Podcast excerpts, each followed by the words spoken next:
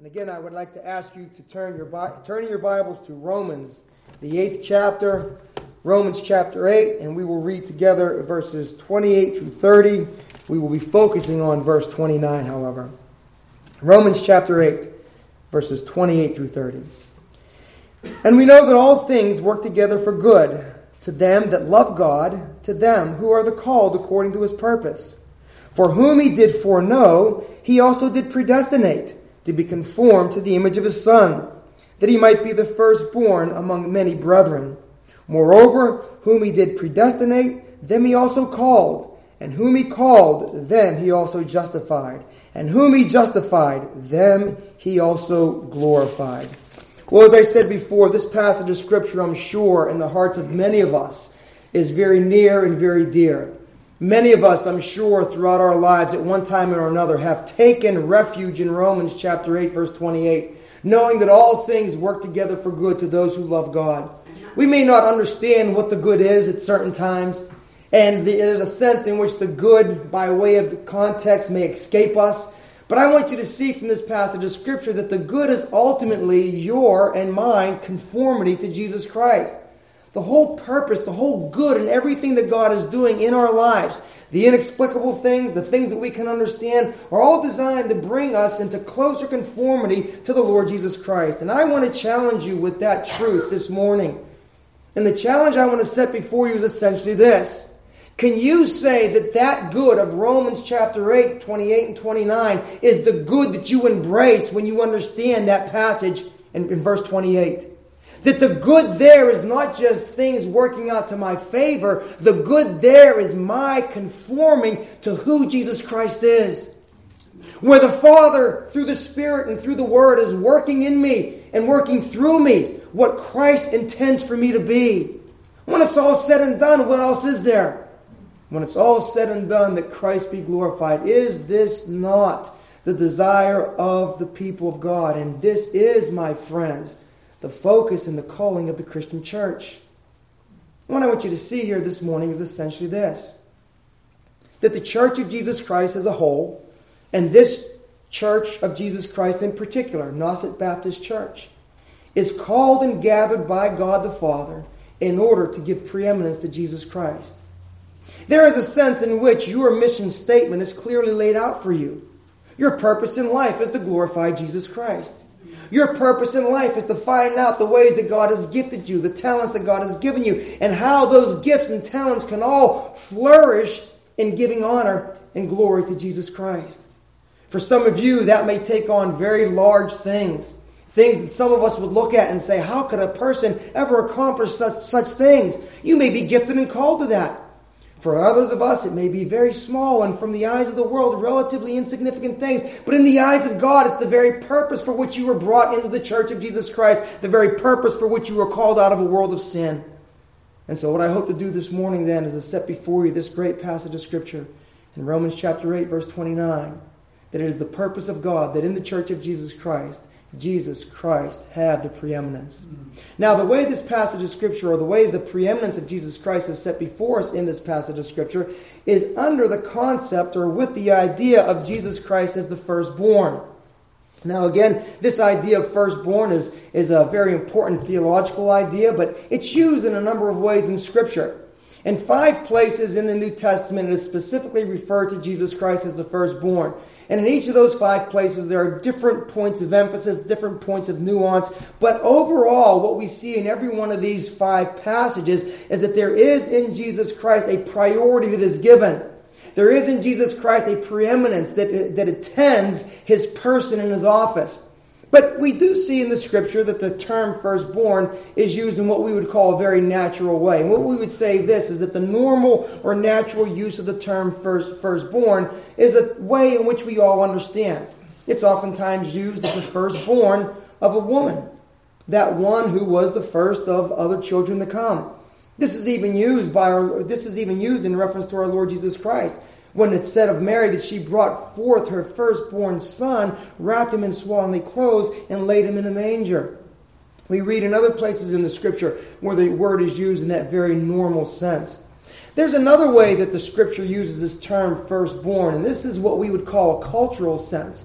And in the time in which the Bible was written, you probably know this that the firstborn had something of an exalted status within the family, not by way of uh, not by way of the firstborn being better, but by way of responsibility and by way of calling. The firstborn was given a double portion, and that double portion wasn't just out of mere favor. That double portion was given in order to take care of the responsibilities that he had over the household after the passing of the father. So we have the natural sense of the word, we have the cultural sense of the word, but there's also the religious sense of the word. And this is kind of interesting because we see in a number of places in Scripture where Israel as a nation is called God's firstborn. And what we see here is not that the, it's not that Israel was the first created nation. As a matter of fact, we know that there were nations in existence before the people of Israel came into existence. But what it means is God's specific favor upon Israel among the nations of the world. So that when God looks among the nations of the world, he sees in his people, the descendants of Abraham, those ones that he refers to as his firstborn. That's the religious sense of the word. But the theological sense of the word is most important because that's where we draw our attention to the person of Christ. And in this emphasis on the theological use of the word, what we have is Christ having preeminence. Christ having the place of honor. Christ having this place where everything in one sense is focused on Him. So that when Christ is called the firstborn among many brethren, the idea is essentially this that the church of Jesus Christ is made up of those who are now the brethren of Christ Himself. And in that community of believers, one person has preeminence, and that one person is Jesus Christ Himself. And what we're going to see in this eighth chapter, the 29th verse, is that what God is doing through the great redemptive acts, the redemptive acts of foreknowledge, the redemptive act of foreordination or predestination, the, sa- the sanctifying act of conforming you and me to Jesus Christ is all with the aim of having in the church Christ exalted among his brethren. And so, what I want to do is I want to open up each of these points to you, and I want you to see and understand by the grace of God uh, what the design of God is in each of these things. And I would say this even as we go any further the design of God in each of the redemptive acts foreknowledge, predestination, sanctification, or our conforming to Christ. The design of God in each of these acts is to give to his Son the place of honor and exaltation in the church. And since that is God's design, it must be our design that in everything, and especially everything in the church, Christ is to be exalted. Well, what is the first? Uh, what is the first uh, redemptive act that we see here in the passage of Scripture? Well, look here again in verse twenty-nine of what we see. For whom he did foreknow, he also did predestinate to be conformed to the image of his Son. Well, if you've been in, if you have been in the Church of Jesus Christ for any length of time, you know that we have just entered into a passage of Scripture where a whole lot of ink has been spilled a passage of scripture where there's been a whole lot of discussion. What is the Apostle Paul talking about? And if I can say this to you, I'm really not going to enter into the details of all the theology here, but I am going to make some theological points that are going to be very significant to the way we understand this passage of Scripture. And what I want you to see primarily in this first redemptive act when we talk about God's foreknowledge, or I should say it this way, when the scripture makes use of God's foreknowledge. One of the things that we have a tendency to do, and it's understandable, is that we think of foreknowledge just as that word comes to us knowledge beforehand. Oftentimes we overlook the fact that with God there is, in one sense, no knowledge before. God has all knowledge, comprehensive knowledge, in that moment, if we can use the term, of eternity. So, with God, in one sense, there's no before, no after, but we understand what is meant by this idea of knowing before. It talks about the, the reality that before time, we might say, and there was this knowledge. Another thing that we often do uh, when we come to this term foreknowledge is that we, we limit it, if I can put it that way, we limit it to what we might call the mere knowledge of facts. I want to suggest to you two cautions along these lines. The first thing I want you to see from the passage of Scripture here in verse 29 is that what we have here is a knowledge not so much of facts, it's not what God foreknew, but rather it's a knowledge of persons. It's whom God foreknew. You see, the knowledge here is not so much, as I said before, a knowledge of bare facts, it's a knowledge of persons. And this leads us to the second point, which is very important and very, very much impacting the passage itself. Because as we consider the word knowledge, as we see it in the scriptures, and this becomes one of the key points here, that as we see it in the scriptures, oftentimes knowledge is spoken of as a designation of a relationship between persons. We find this over and over again. We know from the scriptures that Adam knew his wife Eve. We read in other places where a husband knowing his wife has all the connotations of that wonderful intimacy of relationship that takes place. And that there is a sense that when we talk about the foreknowledge of God, it is not apart from that aspect of personal relationship. And so the foreknowledge here is not a mere or bald foreknowledge of facts. It's a foreknowledge of persons who are, who in the sight of God, God is intended to enter into a relationship with. That's why it says whom he foreknew, not what he foreknew.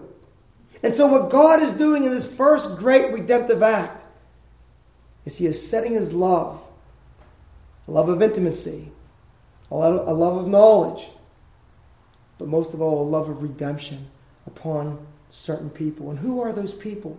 Well, we have to go back to verse 28 here. Notice again, you know what verse 28 says. We know that all things work together for good. And here's the identifying mark to them that love God. Well, I have, you, I have to ask you a question this morning. Do you love God? You know, there was a time in which I was almost, I hate to say it this way, but I was almost reluctant to say that I love God. Not because I didn't want to say, not because I didn't love God or I didn't want to say that I love God, but, but I, if I can put it this way, I knew myself. I know myself. Yeah, I, well, I think you know what, you, what I'm trying to say, right? Sometimes it's difficult to say in all sincerity and honesty and before God, Father, I love you. But then I read in the Psalms where the psalmist says, Oh, how I love the Lord. And it's right and proper for the people of God, even with all of our failures, to say we love God. And so I ask you the question again, my brothers and sisters, do you love God? Because again, these are the ones who are foreknown, and your love for God is the reflex of your soul for God's love for you. We love Him because He first loved us. And so, again, in this whole idea of what this foreknowledge is, it is not apart from the idea of redemptive love. So, the first great redemptive act that we see in God setting apart a body in this world wherein Christ will have the preeminence is first to set his love upon them from eternity. The second redemptive act is that great word or that great act of predestination.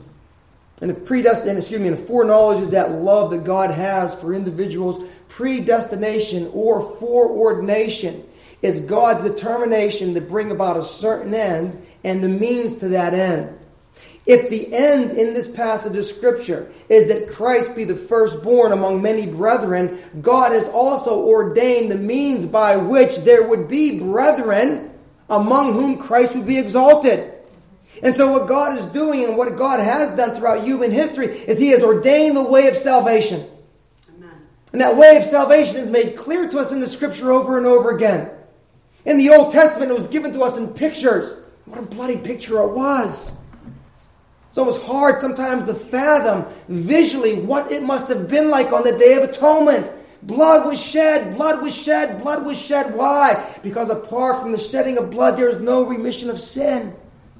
And all these lambs and all these and, and, all the sacrifices that were made, what were they intended to do? Ultimately, they were intended to picture for us and prepare our hearts and minds for that Lamb of God that would take away the sin of the world. And so that Lamb of God that takes away the sin of the world is that Lamb of God who makes himself available for the sinners of the world. And if you are here this morning understanding the depth and the reality of your sin, there's a lamb for you.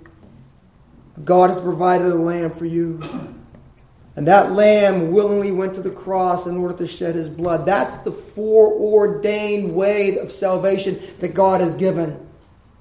This is why, this is why it says in the, in, in the book of Acts, Acts, chapter 4, verse 12, there is no other name given among men under heaven whereby we must be saved.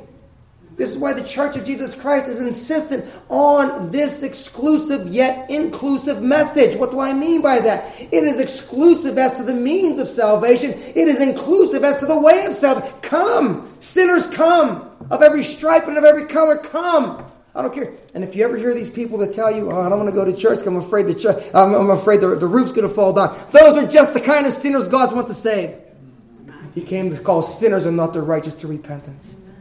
And so, again, this ordained way of salvation that God has laid out, again, is made clear for us here. And so, this is what God is doing. He is ordaining uh, this way of salvation. You know, along these lines, when we consider what this is all about, when we consider uh, what the uh, what the foreknowledge of, of God is in this matter.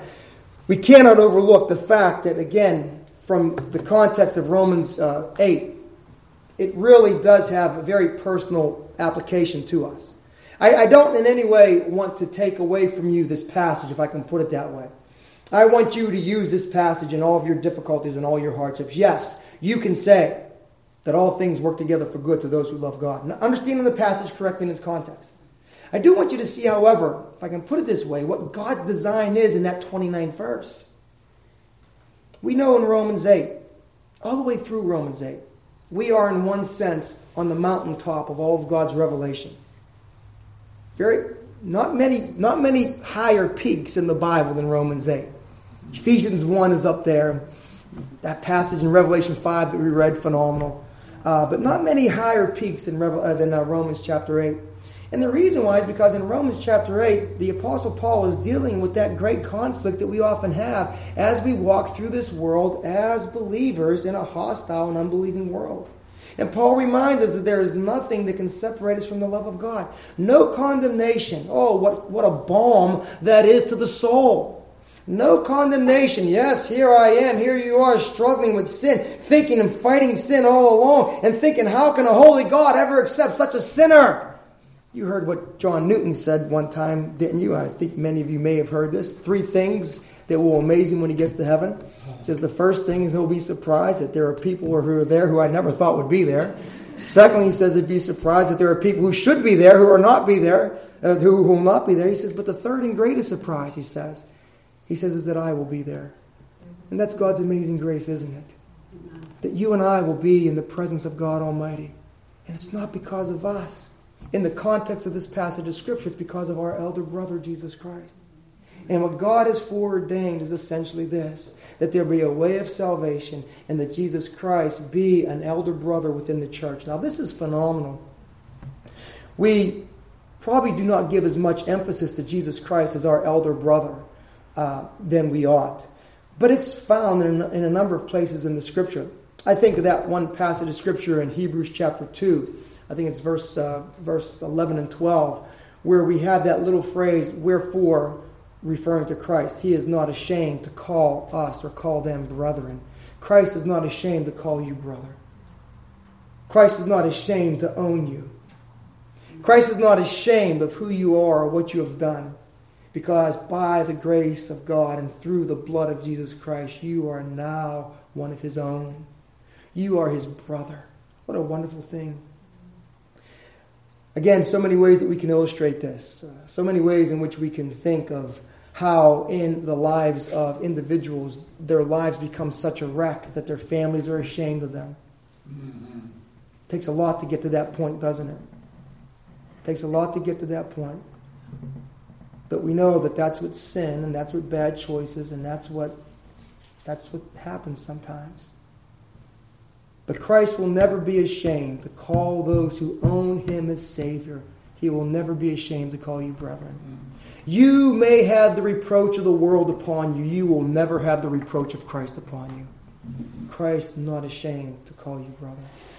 So you see, it's all these things that lead us to this idea that what God is doing in these redemptive acts, He is, he is calling out a people. He is, he is bringing a people to Himself in order that His Son, the one who He loves particularly, the one that He has a particular love for, His Son may have an exalted position in the church of Jesus Christ itself.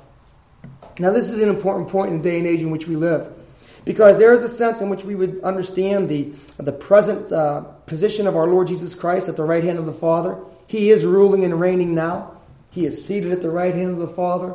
This is called sometimes the session of Christ, whereby he is ruling and reigning. We don't see the manifestation, the open manifestation of his rule, though, do we? But we ought to see the open manifestation of his rule within the church. And if we do not see the open manifestation of the rule of Jesus Christ in the church, something is fundamentally amiss in the church at large or a particular church where that's not happening. And sadly, it is happening. Where it's not Christ who has preeminence.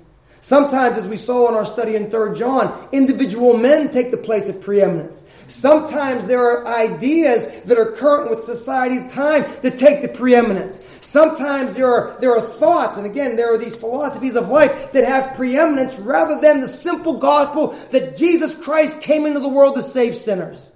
Simple as that. Wonderful as that.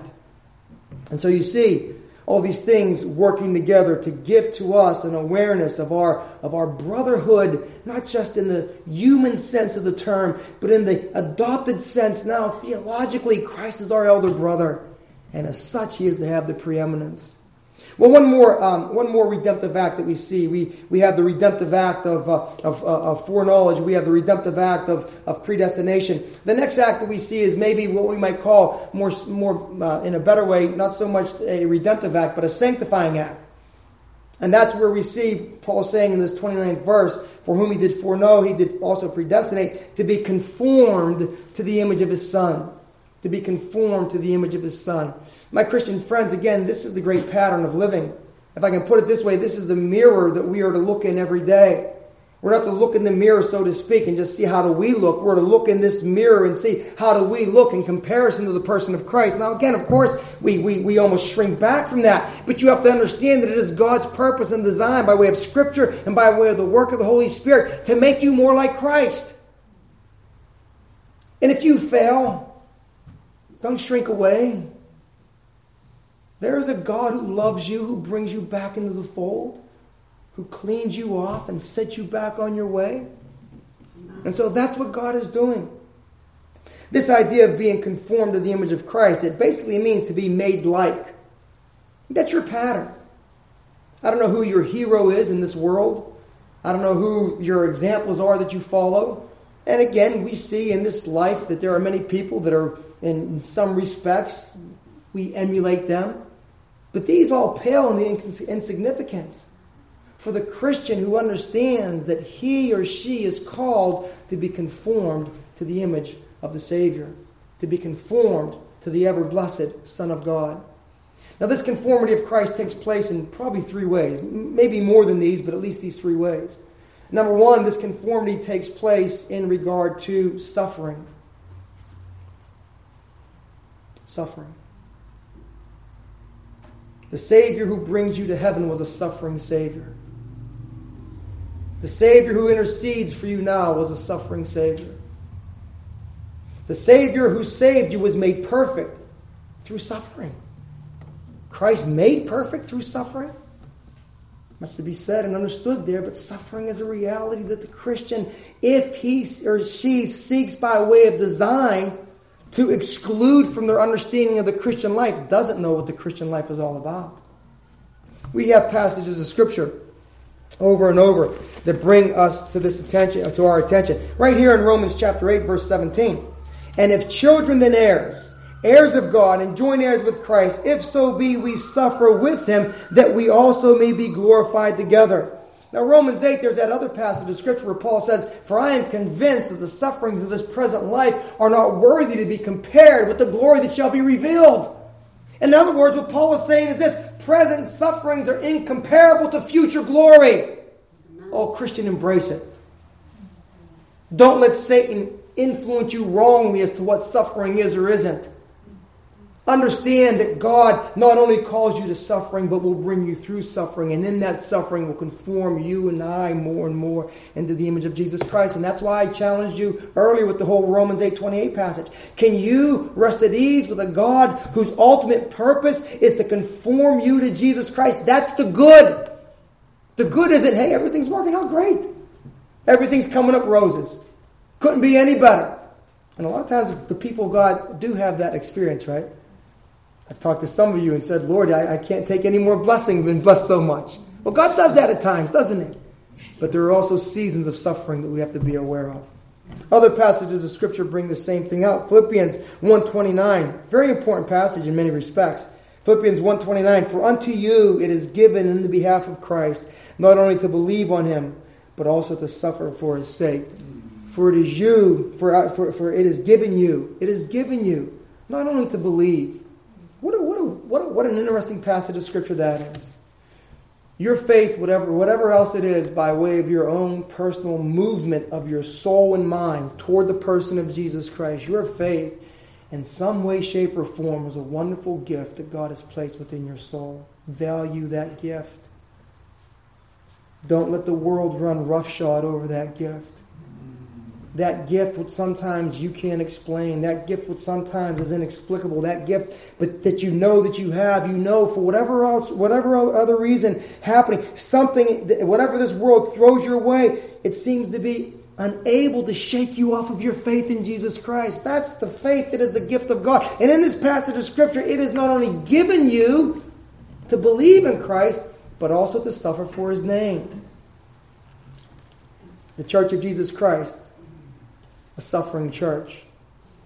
The church of Jesus Christ, a church being conformed to its Lord and Savior in and through their sufferings.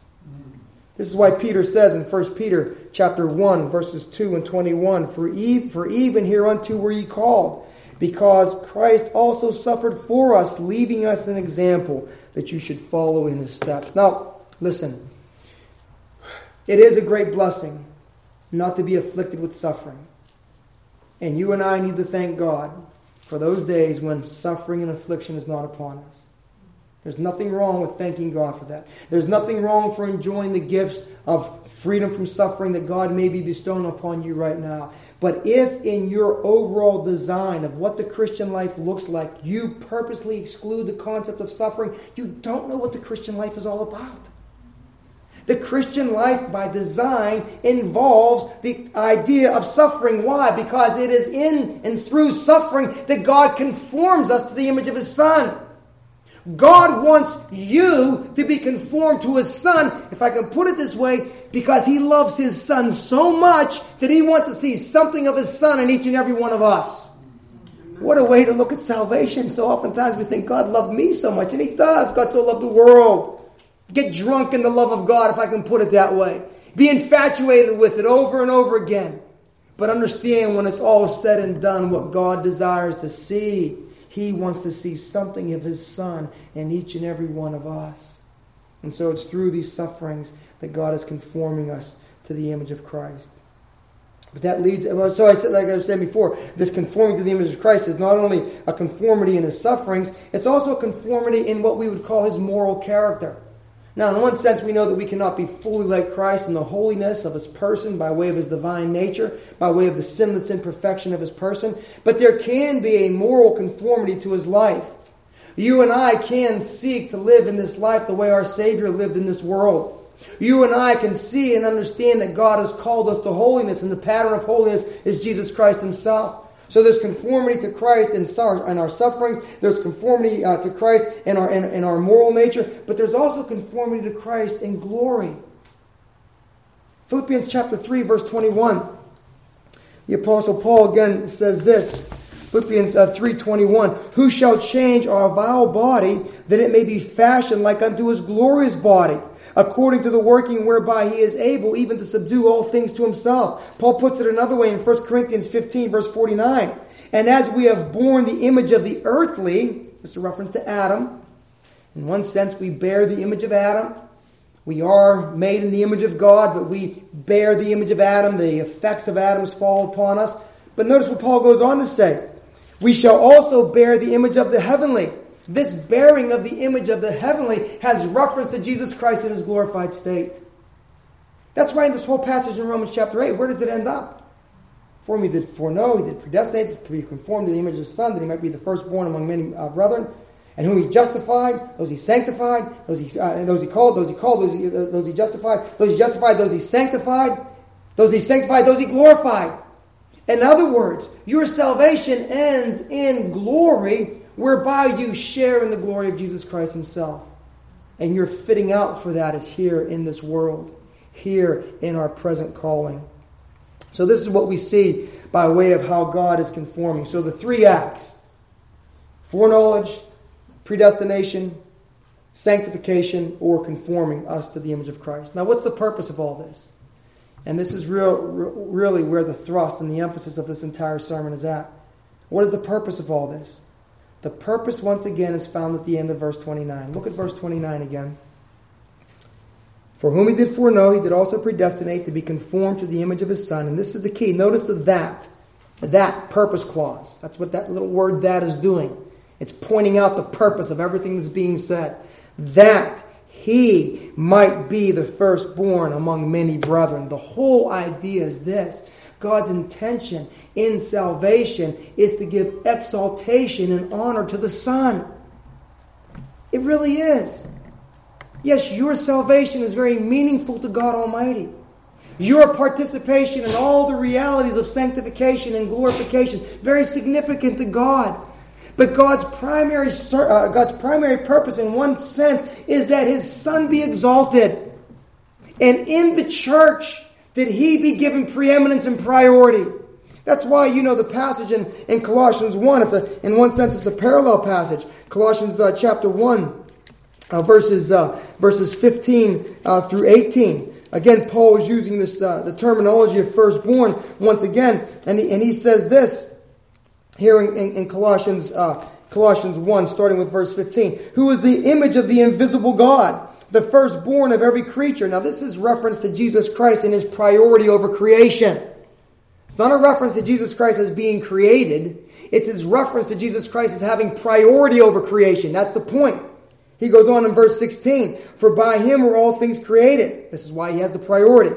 Things that are in heaven, that are earth, that are visible and invisible, whether they be thrones or dominions or principalities or powers, all things were created by him and for him. Again, the priority.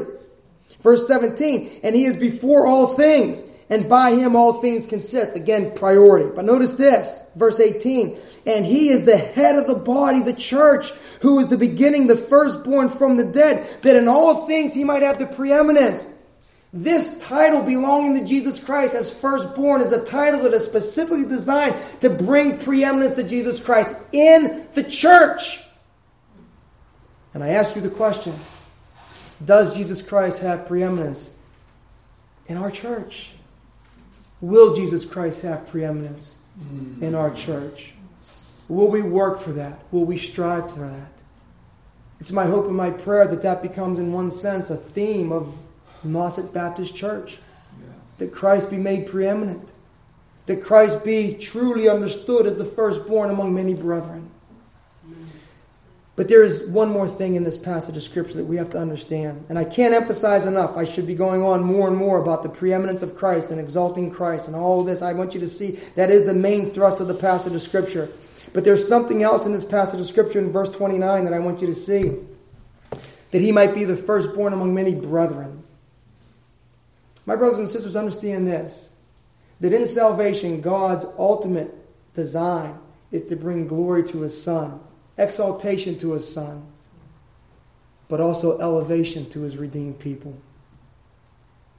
You and I, brethren of Jesus Christ, you and I, who were once dead in trespasses and sins.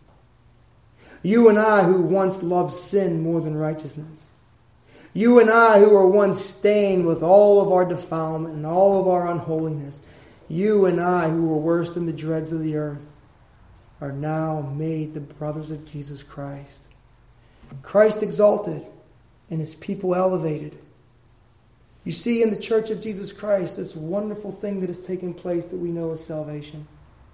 But the beauty of salvation and the glory of salvation and the honor of salvation in this particular church and at this particular moment is that you and I had that great privilege and great honor in the face of an unbelieving world to say, Jesus Christ is Lord over all. My brothers and sisters, Give to Christ the preeminence that is His. Yes. Live in such a way that you see Him as exalted over all. And when challenged by the difficulties of this life, understand that all these things are working to that good of being more and more conformed to the image of our Lord Jesus Christ. Let's pray.